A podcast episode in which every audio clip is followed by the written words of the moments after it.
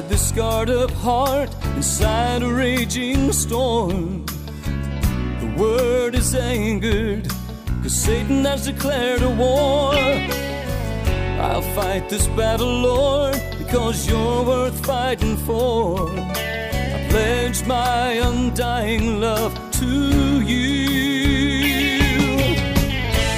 You died for me, though I led such a shameful life. Grace has set me free, so I'm honored to struggle, Lord, 'cause even in my toughest battles, you're worth fighting for. Hey friends, this is Chaplain Gary Rayburn of Lonesome Road Ministries, Church on the Road, and we've got a program for you I know you're going to enjoy today. We got a message by my pastor, Lee Hicks, and we would like to invite you to come join us sometime at Trinity Assembly of God Church right here in Carmi, Illinois, 1600 Saunders Avenue. Our morning service starts at 10:30, so you come join us, and I know you're going to be blessed by today's message. We got some music off our Lonesome Road Volume 2 CD, and I know you're going to enjoy this. If you'd like to get a copy of this message or some of our music, then we would love to send it to you. Give me a call at 618-383-2107, log on to our website, lonesomeroad.org, or email me at gary.lonesomeroad@gmail.com. Now, sit back, enjoy today's program, and then we ask you to do one thing, and that's pass it on. Share it with somebody. Help us spread the gospel to your family, friends, and neighbors.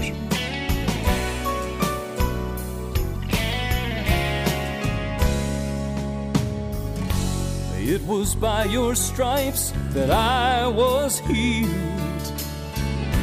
For this mighty army you will build.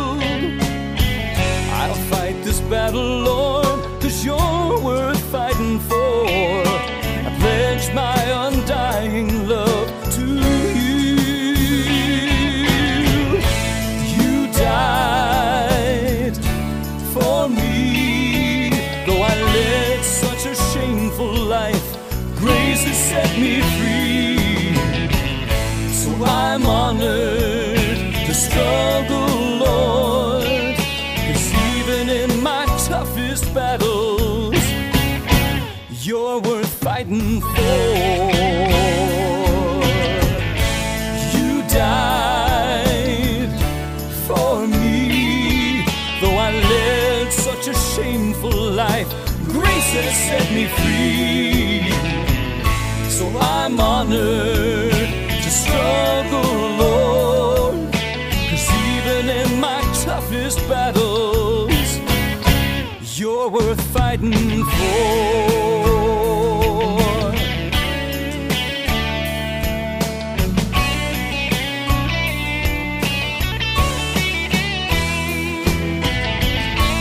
You died for me.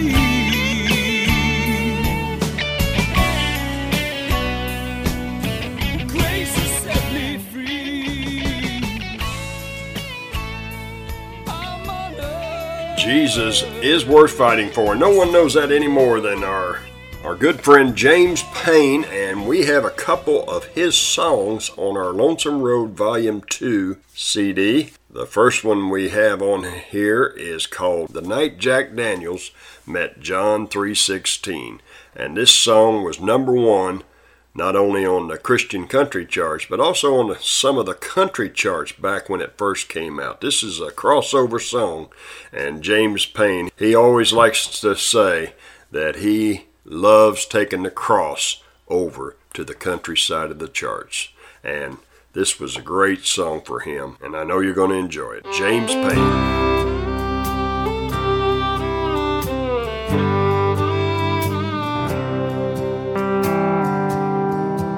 I remember the night, the end of my road, in a motel in Nashville, searching for hope.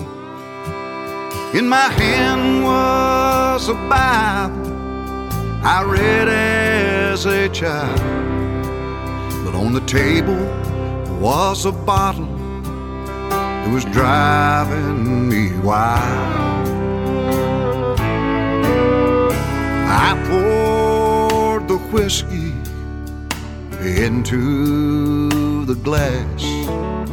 I prayed it would help me forget my past.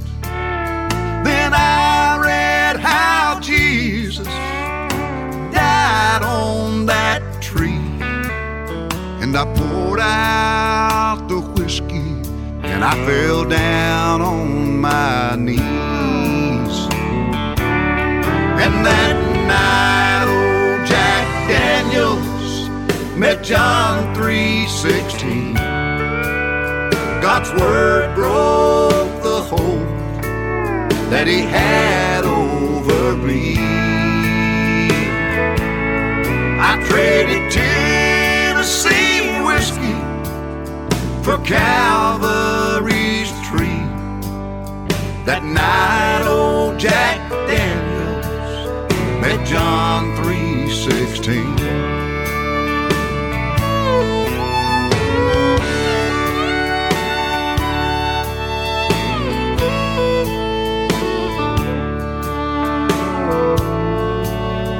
When I see those old friends that I used to know down at that old place where I used to go, they tell me I'm different than I used to be. Oh, and I love to tell them what happened to me. That night old Jack Daniels met John 3:16. God's word broke the hold that he had over me. I traded Tennessee whiskey for Calvary. That night old Jack Daniels met John 3:16. That night old Jack Daniels met John 3:16.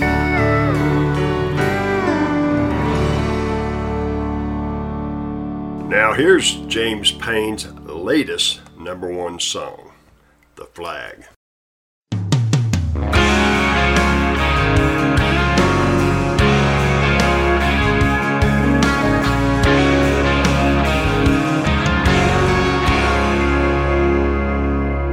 George Washington carried me across the Delaware.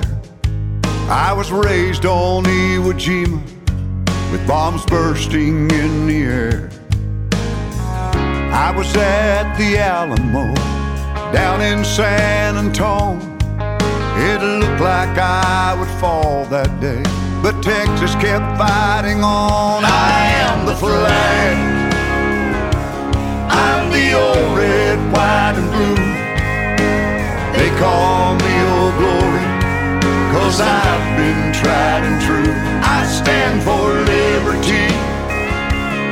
I've been hated and I've been praised. Though they burn me in the streets, oh, I will still be raised. I am America.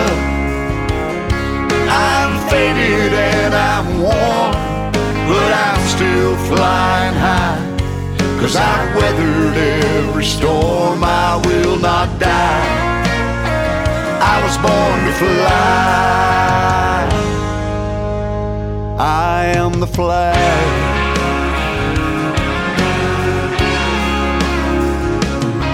I'm in the hands of every mother whose loved one paid the price. They draped me over heroes who fought and gave their life. I'm waving over Arlington, that sacred field of stone. I'm the voice of the fallen that never made it home. I am the flag. white and blue. They call me Old Glory, 'cause I've been tried and true. I stand for liberty. I've been hated and I've been praised, though they burned me in the streets. For I will still be raised. I am America. I'm faded and I'm worn, but I'm still flying high, 'cause I've weathered every storm. I will not die. I was born to fly. I am the flag. I stood beside Abe Lincoln that day at Gettysburg 47 years ago. Greatest words I ever heard. It seems somehow forgotten here in the USA, the blood that was shed so I can proudly wave. I will not die. I was born to fly. I am the flag.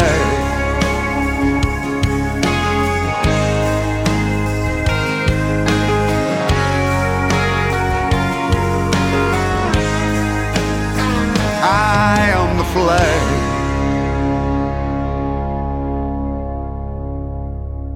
All right, friends, I know you enjoyed that. And James Payne is on Facebook, so look him up on Facebook or Twitter. He would love to hear from you.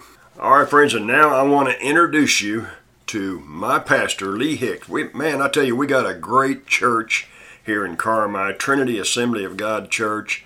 And I want to introduce my CD ministry family to my church family, because we're all going to get together September 28, 29, and 30 for our threefold cord conference right here in Carmi, Illinois. So we are going to bring these two families together. Just like that threefold cord, we're going to strengthen each other as we work together to put a net across America, reaching our family, our friends, and our neighbors. Here's my pastor, Lee Hicks. Chaplain Gary, would you come, please? And he has something he wants to share that I asked him to share with the church. Lonesome Road Ministries. Amen. And it's happening, man. And it's happening. And I saw a big stack of letters up here as I was praying, and see that you have more and more reports coming in. But he had a message sent to him from somebody, and he's going to tell you real quick what happened. I said, man, I want you to share that with the people, because we want you to stay along for the journey. We don't want you to just know we're doing this, but we want you to know and hear and see as we're telling you this is real life. This isn't some unreality reality show we're doing. This is real stuff, and it's reaching real people. So share with them this testimony if you don't mind. Okay. Yeah, no matter where you are, we can be witnesses. We're all missionaries. This is Missionary Sunday. Each and every one of us are missionaries. And to our family, our friends, our neighbors, our acquaintances, whoever we come in contact with. We got CDs out there that'll make you great missionaries if you'll just plant them in somebody's life. Me and my partner, Daryl Spicer, was down in Madisonville, Kentucky last week. And we stopped at Cracker Barrel. We ate a meal there. Left a lady a tip and a CD. I got this email from her. It says, hi there, I work at Cracker Barrel in Madisonville, Kentucky. Two men I waited on gave me a CD from your organization and Channel 21's. I listened to it today. I'll be honest, I'm neither a trucker nor a Christian. I'm on the road a lot, though, since my husband is in the military, and I drive 13 hours every couple weeks to visit him at his base. Even though I don't have a lot in common with what was talked about, I seriously enjoyed the CD. The songs were uplifting. The things that were talked about made me think about my life and consider new perspectives on things. I think your ministry is doing good things for the world. I hope you keep it up. Thank you for giving me the chance to listen. I'll be keeping the CD for future drives. So That lady's name is Athena, and I put her on your prayer list as you pray because she's getting ready to be saved. She just don't know it yet because I just mailed her a whole stack of CDs, and she's going to give her life to the Lord. Hallelujah. Tell you, man, somebody said to me one day, said, who listens to CDs anymore? I tell you, a lot of people do. And so don't underestimate the power of those CDs. Get you a few, hand them out, listen to them, and then hand them on and pass them. In fact, my sister, all the way from Clarksville, Tennessee, knew somebody from another state, a friend of hers that had seen somewhere on Facebook the connection between me, my sister, and Chaplain, and asked her about it and how did I know about it, and so I explained it to her, and he has been using and listening to these CDs for a very long time. And so I'm telling you, church, get it, use them, pass them out, hand them out, do whatever you have to do, because you never know who's going to listen to it and have their lives changed for the kingdom of God. Aren't you glad you're a part of a kingdom building ministry? We're not limited by Carmi, we're not limited by Trinity Assembly of God. We're not limited by just the Assembly of God, even though that's who I'm ordained through. I love the Assemblies of God, but listen, we're one part of the whole body. And there's a lot of good things happening out there, even outside the Assemblies of God or whatever fellowship or name is on the outside of the churches. We're one body. And when we get it, and when we really understand it, we'll start getting on the agenda that God is on. God's agenda. You know, for years we've been asking him to get with our program and getting in line with us, when really he's called us to get in line with him. He's calling us to get on his calendar and his agenda. I know we want to see signs and wonders, and trust me, I've seen them. I believe in them. I believe in all the gifts. I believe in the words of knowledge. I believe in healings and miraculous signs. We've seen it. We've experienced it. God has used us in those capacities. But the Bible says that the greatest miracle of all is when somebody is born again. That's the greatest miracle of all things. I know people want to see cancers removed. People want to see these grandstand miracles. I want to see souls saved. I want to see the kingdom of God populated. Hallelujah. I want this church standing room only with new believers packed in this room. Amen. Hallelujah. Now we need all. Here's my prayer. My prayer has been, God, Lord, send us people that need you, but also send us laborers of solid Christians too. We need Christians that are, you know, in between churches or they're looking for a church. Listen, we need solid believers that will come, that will work in the ministry, that will help build the kingdom. You can't just have all non-believers. You got to have believers too. And I'm also praying, Lord, that you would fill our church with young children. We have a lot. If you're here on Wednesday night, you may come in the sanctuary and say, we have about 15 to 20 people. But if you go downstairs, you'll see all the kids that are here and all of our leaders. But and then on Tuesday nights, you'll see our student ministries, our youth, that just to be honest with you, we have worked for many, many years. And so we have done everything to try to get them here. But here's the problem. Their parents aren't saved, and their parents don't care, and their parents aren't going to get them up on Sunday morning to make sure they're here at church. But they are coming on Tuesdays, and they are coming to other things that we do on Wednesday night. And so we have them, and so we're praying, God, that you would not only, but that you would populate us with teenagers on Sunday morning. And we've got 35, 40 students that come on a regular, very regular basis here on Tuesday nights. When I see them at high school, when I'm subbing, they always call me Pastor Lee and say, I'm their pastor. And I don't ever see them on Sunday. But they're here on Tuesday night. And they're here faithfully, and they come on Wednesday nights. So, Lord, pray that you will just burden their hearts to want to be here on Sunday morning. But also, too, we need middle-aged folk. We need older folks. We need some white-headed folks. Are y'all here with me this morning? We need senior adults. We need young adults. We need the body of Christ to be here, because that's what the church looks like. I'm also praying, Lord, whatever, and we don't have a lot of different ethnicities in White County, but we do have some. And so the question to me is, Lord, help Trinity, help tag attendees, whether you're a member here or not, to reach out to people that aren't like us and say, listen, I know a place where you'll feel very welcome. You'll feel welcome the time you walk in the doors of the church, that you'll feel like family when you leave. Amen? And it doesn't matter where you come from. And so let's pray that God will just bring us to that place where we represent our community, our county, and whatever it looks like, we want to look like. We want to look like heaven. Amen? Because trust me, when you get there, there's going to be more people other than Carminians and Grayvilleites and North Cityvilles, Enfieldites. Are y'all with me?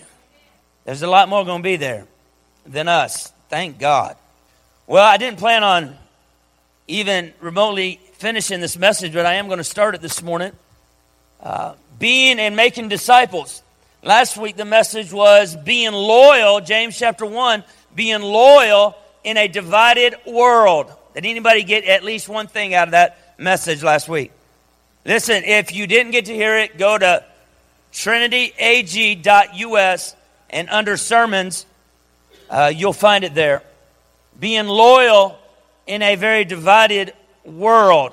The world and our worldly involvements allow for undivided loyalties. Even among us, you can have undivided loyalties on your job. You might like one employee better than you do somebody else, or maybe you like one shift better than you do another, but you're loyal to the company. Maybe you have undivided loyalties when it comes to, your favorite food place that you like to eat. Did you know that Americans on average eat out 6 times a week? And that's a lot of money being spent on food. And are people really loyal to one establishment over the other? Not really. There's divided loyalties. But in the kingdom of God, when it comes to the kingdom, there is no room for divided loyalties. We're either in or we're out.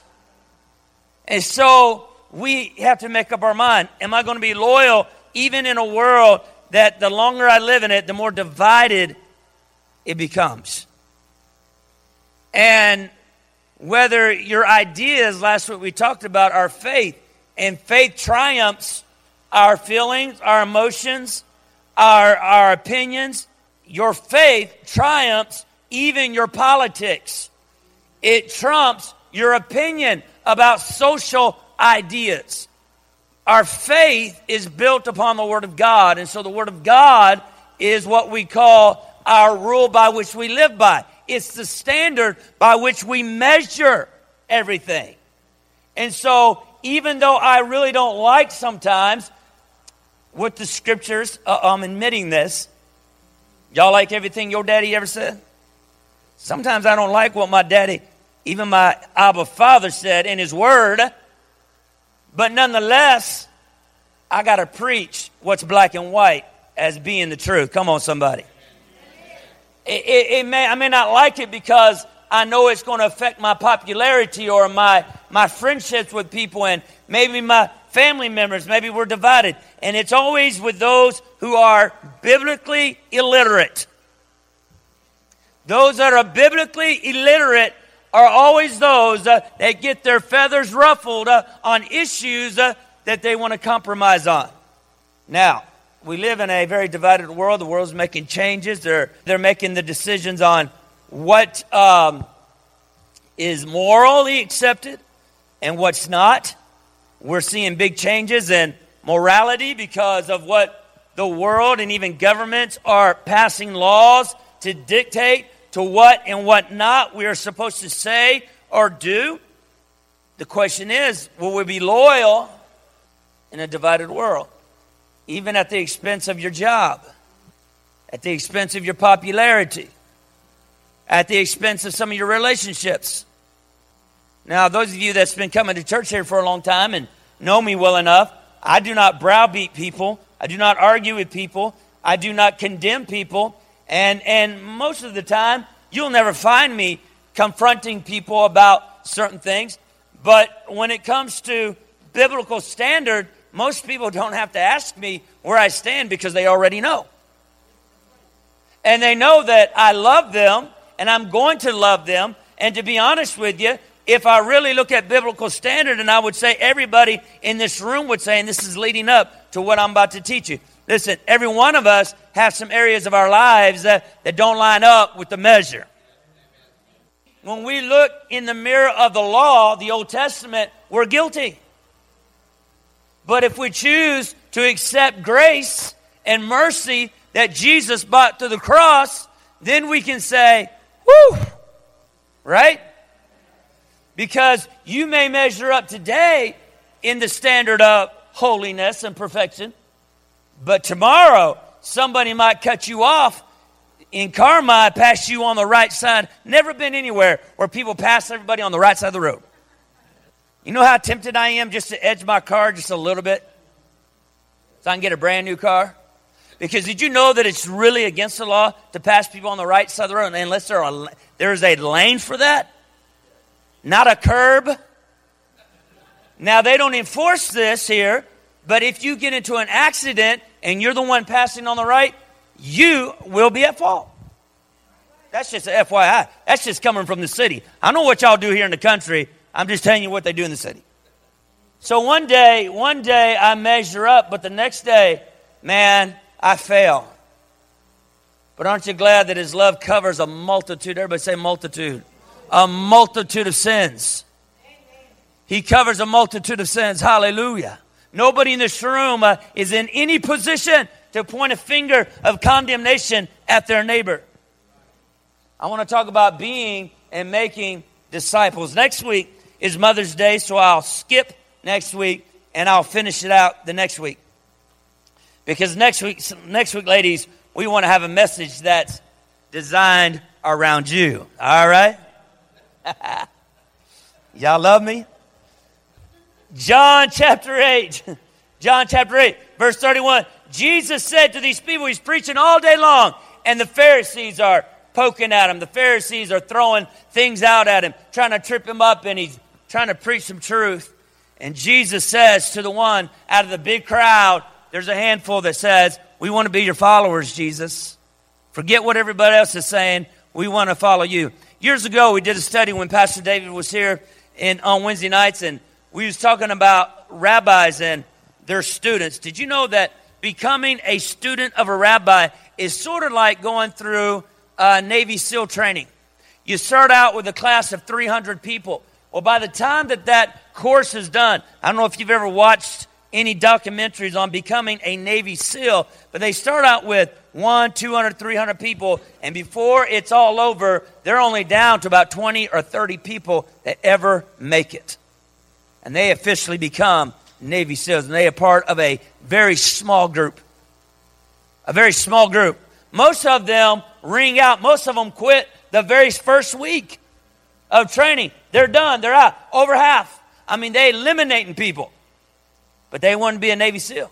And some keep coming back and back until they finally make it. So it is with becoming a disciple. In the days of the rabbis, they would come and they would teach the Old Testament, and they would teach the Pentateuch, the book of Moses, to the disciples, the new believers, and it would start out in a big group. Everybody wanted to hear, but the further and the more committed that the rabbi would take the believers, some would fall off. It wouldn't be that they fell off from their faith. They just didn't want to be as committed to the rabbi as some others. And before long, after months of teaching, this big crowd that was following the rabbi now is down to 2 or 3 that become the rabbi's disciple. And the question is this morning, how many of us have become disciples of Christ? You may say to yourself, I have. Don't say it too loud, because I'll be honest with you, discipleship is more than just saying a prayer. It's more than just making a confession of faith or being a good church member and being involved and being saved and loving Jesus. I'm going deeper here. An interview was done with a man who was a pastor in Hawaii since 1971, and he had established over 2,300 churches. That's a lot.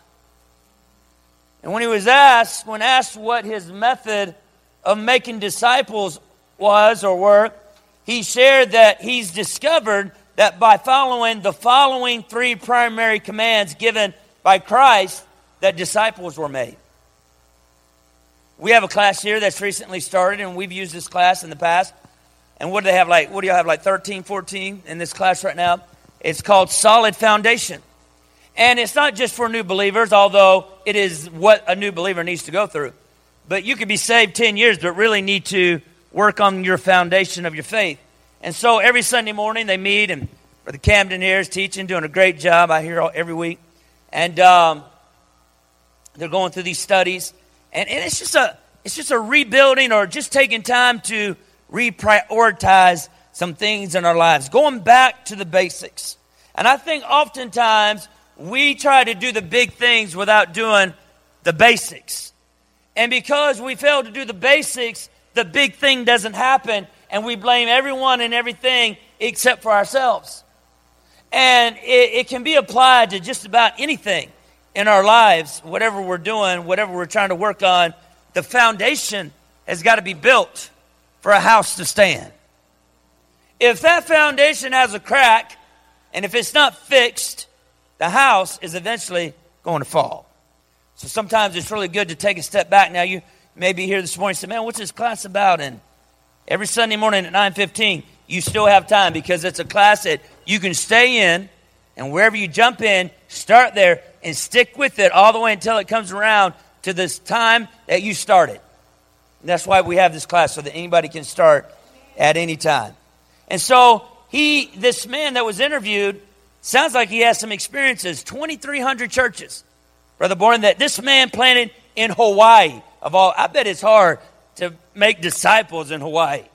Everybody's always wanting to be out on the beach, right?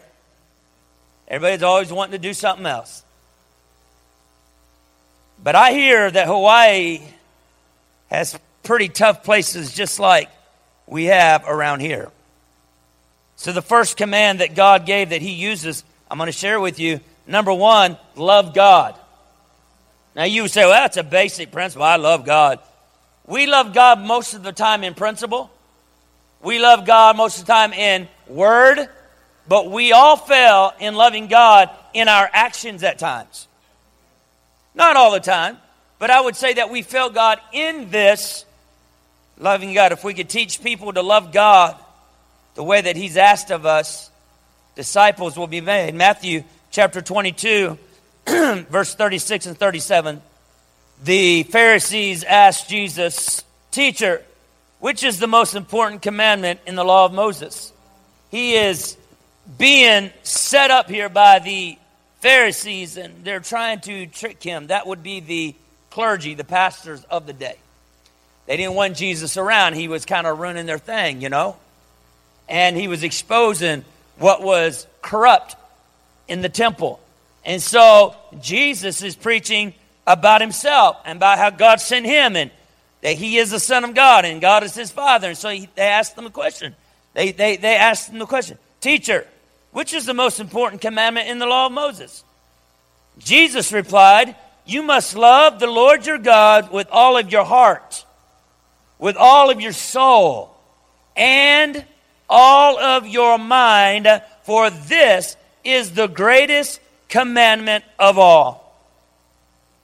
What does he say? He says three things that we need to love God with. Number one, with all of our hearts. With all of our hearts. Scripture says all of the abundance of life, all of the issues of life, everything that we deal with, they flow from the heart. So many times the heart is used symbolically in the Scriptures as a place where our emotions begin. It says, don't let your heart fail you, because the heart is wicked. The heart will lead you to do things that you thought you never would, because you're going by your feelings. We hear all the time, let your heart lead you. What's your heart telling you?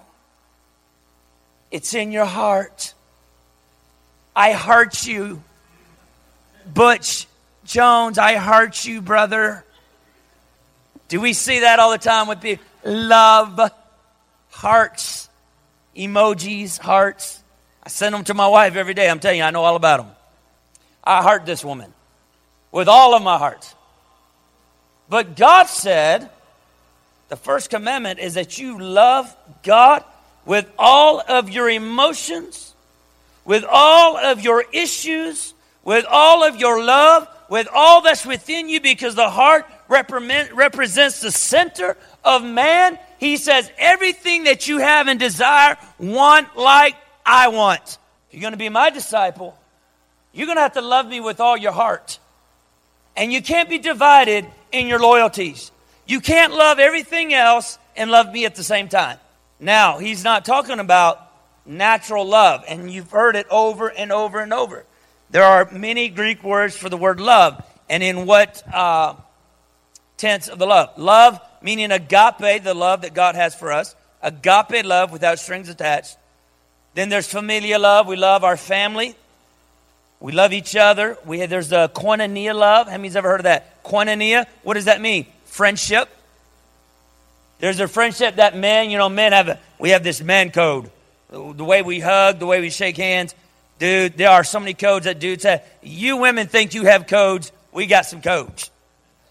Ladies' codes are we're all sitting around, and one lady says, oh, I got to go freshen up. All other women sitting at the table, oh, me too, we got to go too. First of all, men don't freshen up. When we say, excuse me, I got to go to the bathroom, that's the key to say, y'all stay here, I'll be back, and when I get back, y'all can go then. I've been told in the ladies' bathrooms, y'all can have a chit-chat talk all day long. Y'all be talking about everything. Men's bathroom, we do not talk.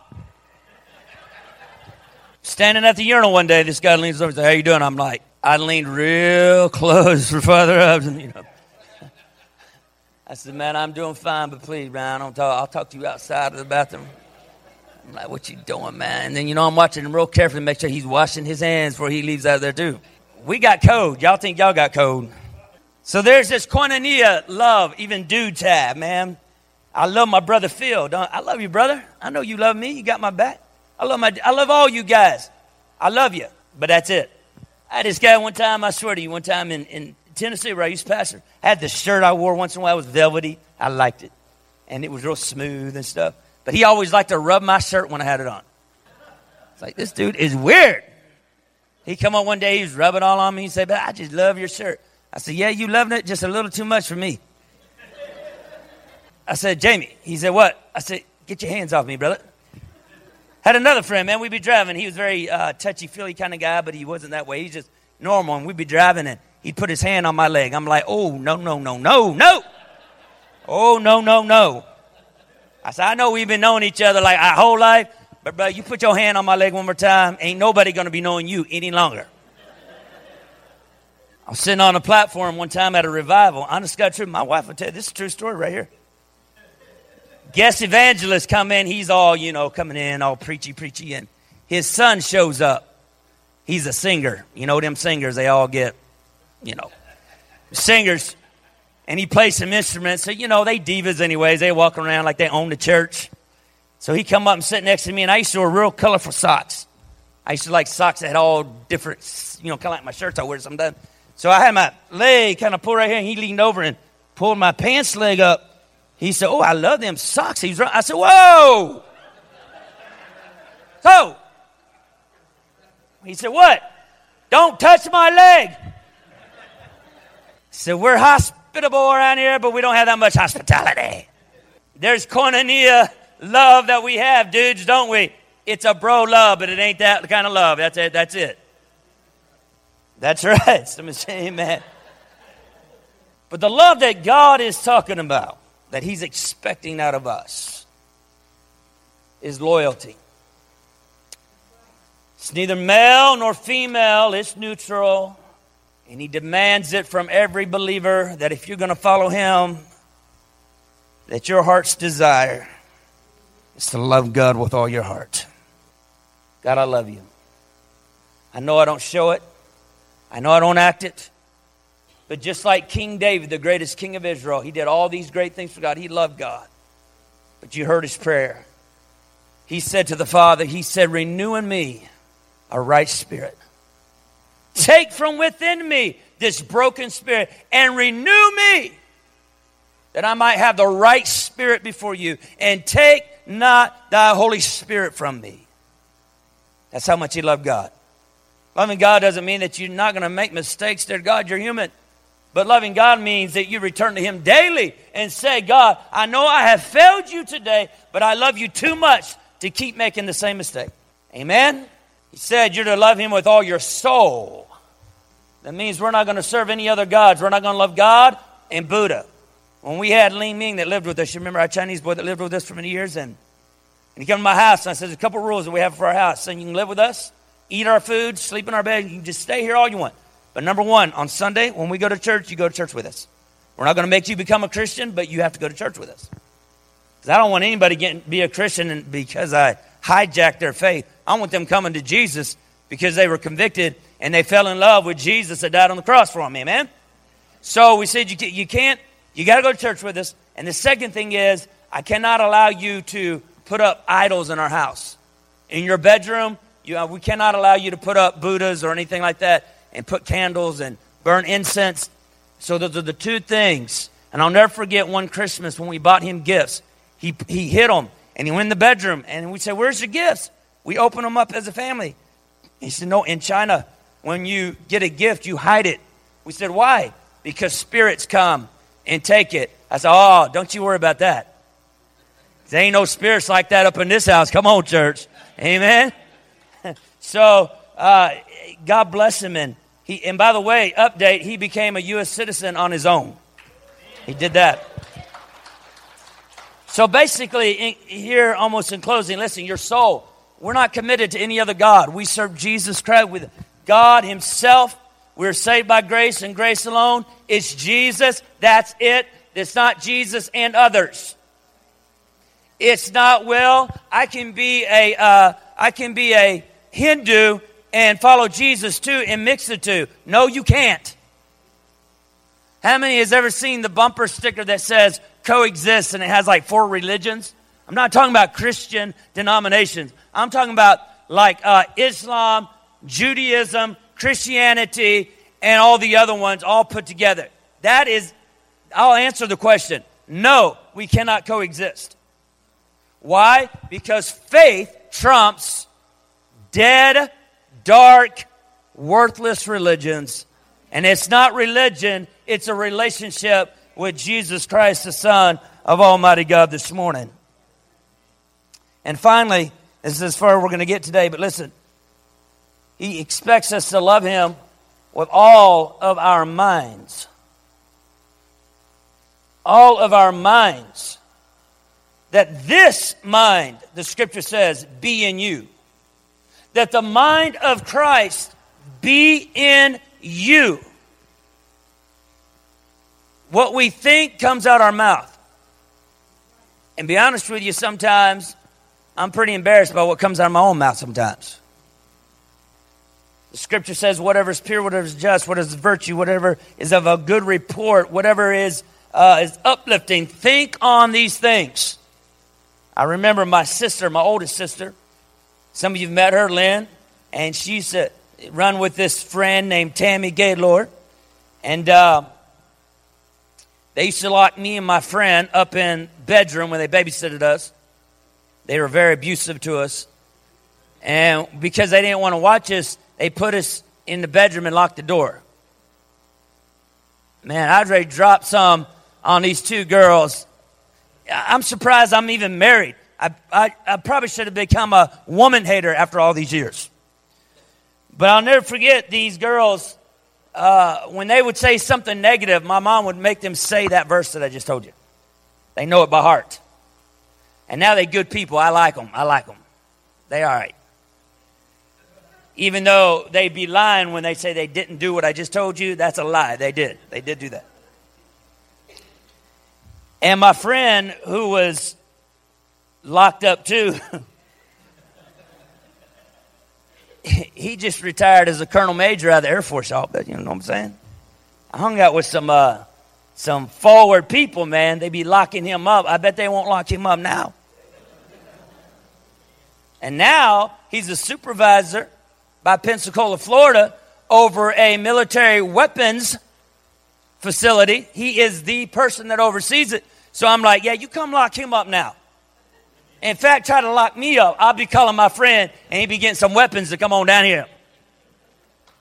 So we had a lot of good times, but that scripture reminds me of those days, good days, that my mom, every time you say something stupid, she'd make you say that verse. And after a while, you just start saying it.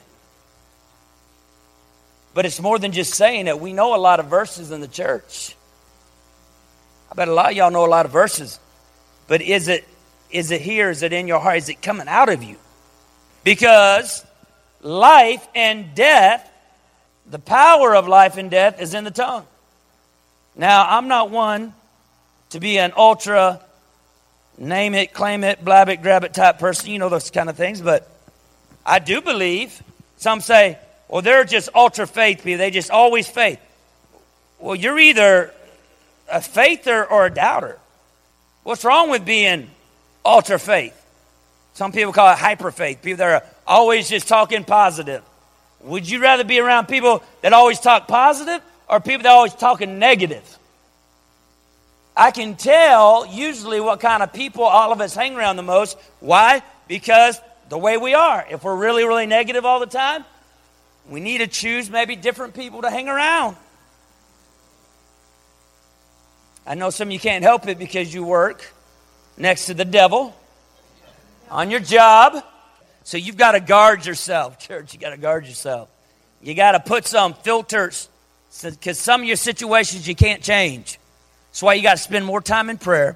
You got to spend more time in the Word so that when those bombs come at you, of negativity, your spirit and your heart and your mind is so filled with the Word that it will counteract everything that the enemy throws you. Because the promise is, the Bible says that when you put on the full armor of God, at the shield of faith will block every fiery dart of the wicked one. But when you walking around naked as a jaybird, spiritually, wondering why you defeat it, better get your clothes on. Call the armor of God. Found in Ephesians chapter 6. For those that may not know what I'm talking about. Ephesians chapter 6. Read it. Put on the full armor of God. And I am guilty as every one of you in this room by not putting it on every single day.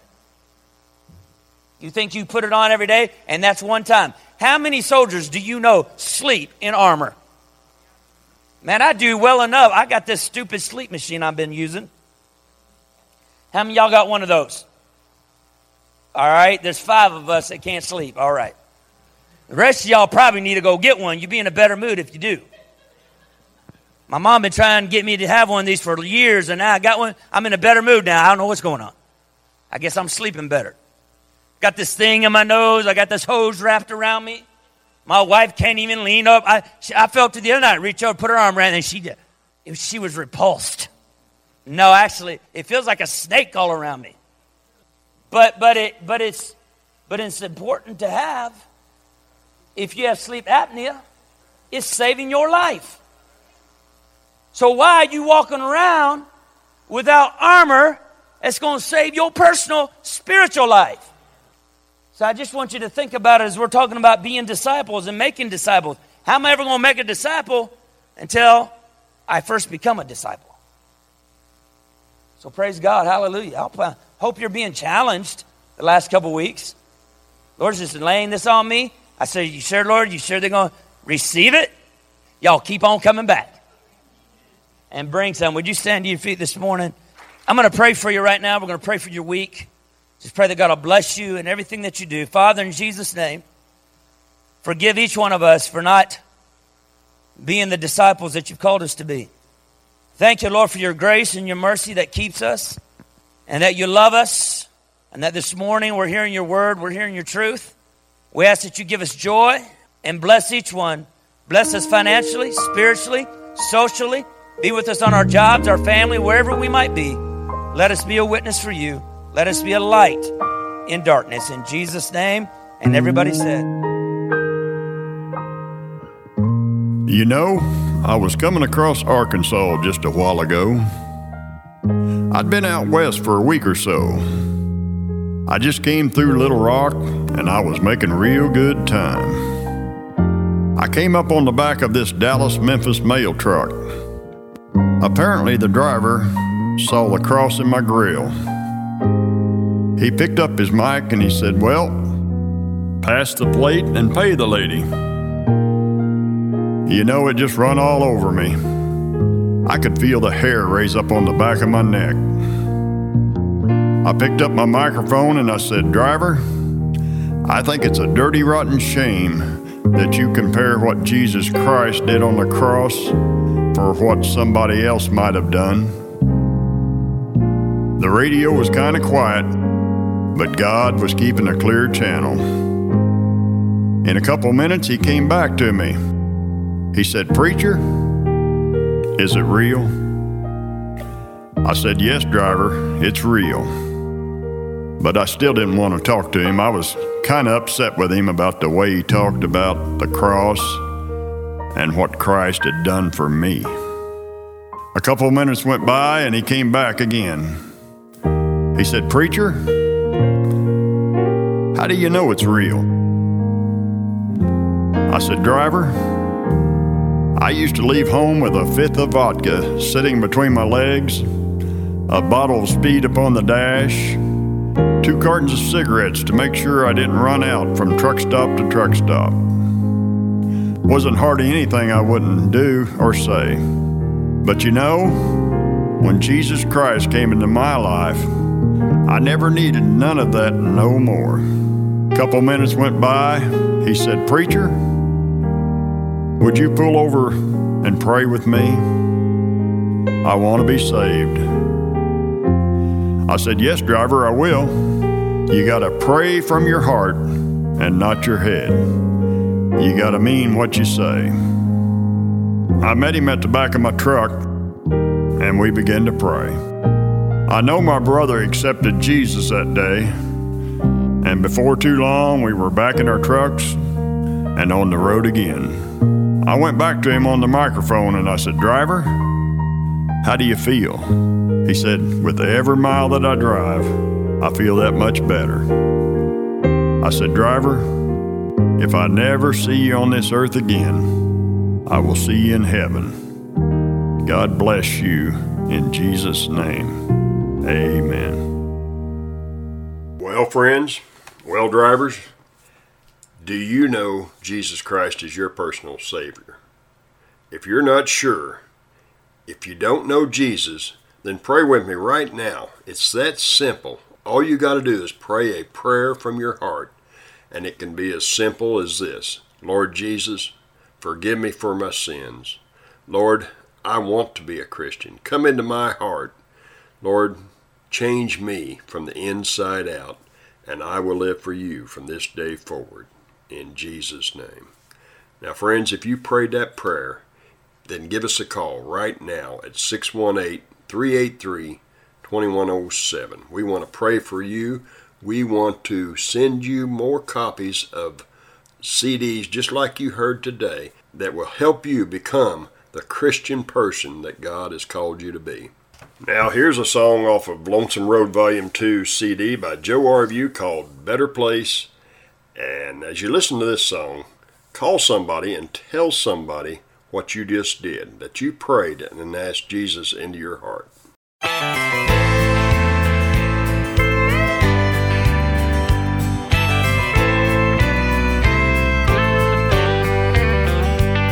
I was driving down that 18 Bottoms Road with a pounding in my head from 18 wheels on the road. With a hard day behind, I look ahead. Through the windshield of my truck, it keeps my family fed.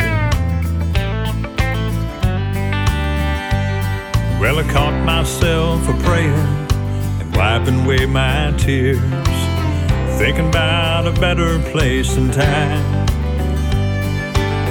where I found Jesus and he took away my fears. I guess that's why I'm not afraid to die. Take me to a better place, take me to a better time. I'm tired of this hard living, I'm still too young to die. If I could drive across this valley and never see another day, but I tell you, Jesus, that it'd be okay. Well, I'll tell you, Jesus, that it'd be okay.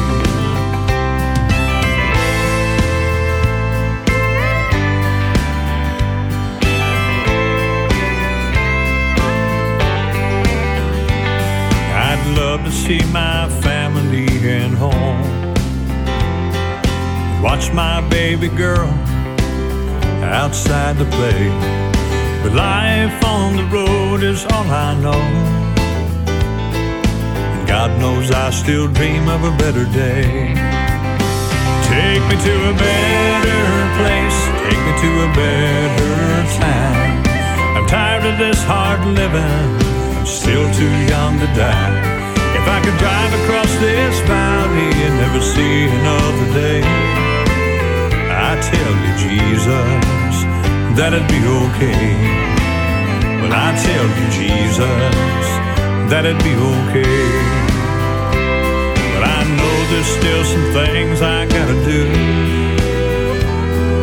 and I'm gonna be right here until I'm through.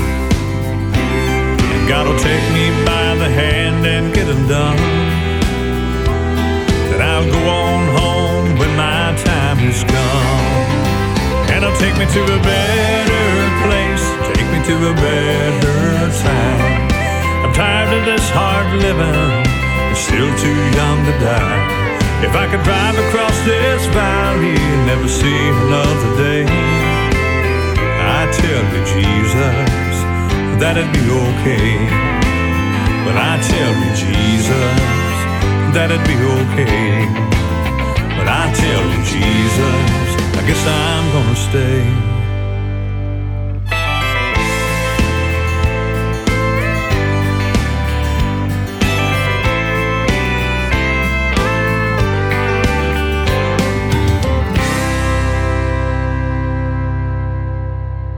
Well, friends, we hope you've enjoyed our program today, and if you did, we want to hear from you. Log on to our website, lonesomeroad.org. Give us a call, 618-383-2107, or email me at gary.lonesomeroad@gmail.com. Now, here's a song by Dennis McKay off of our Lonesome Road Volume 1 CD called Taking Me Home to close today's program.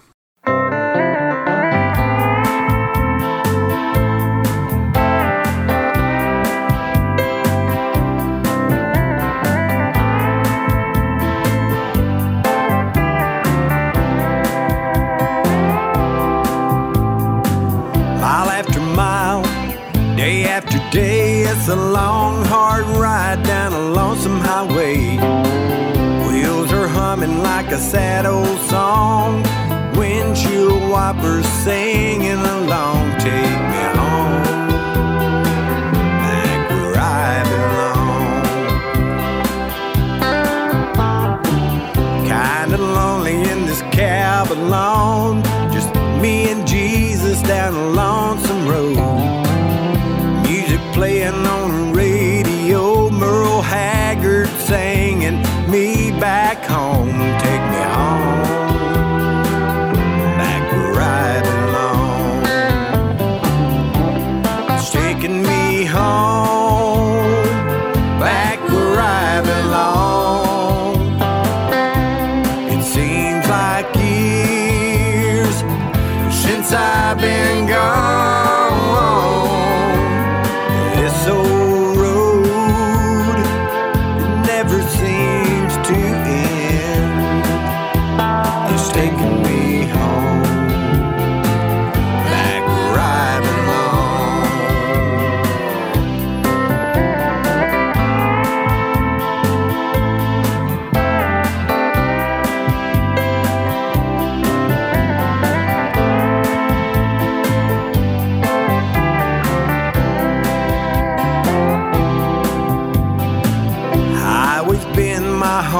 Some time, cell phones keep me from losing my mind. Lord beside me, He's leading the way. Praying I'll be home today. Take me home, back where I belong. He's taking me home,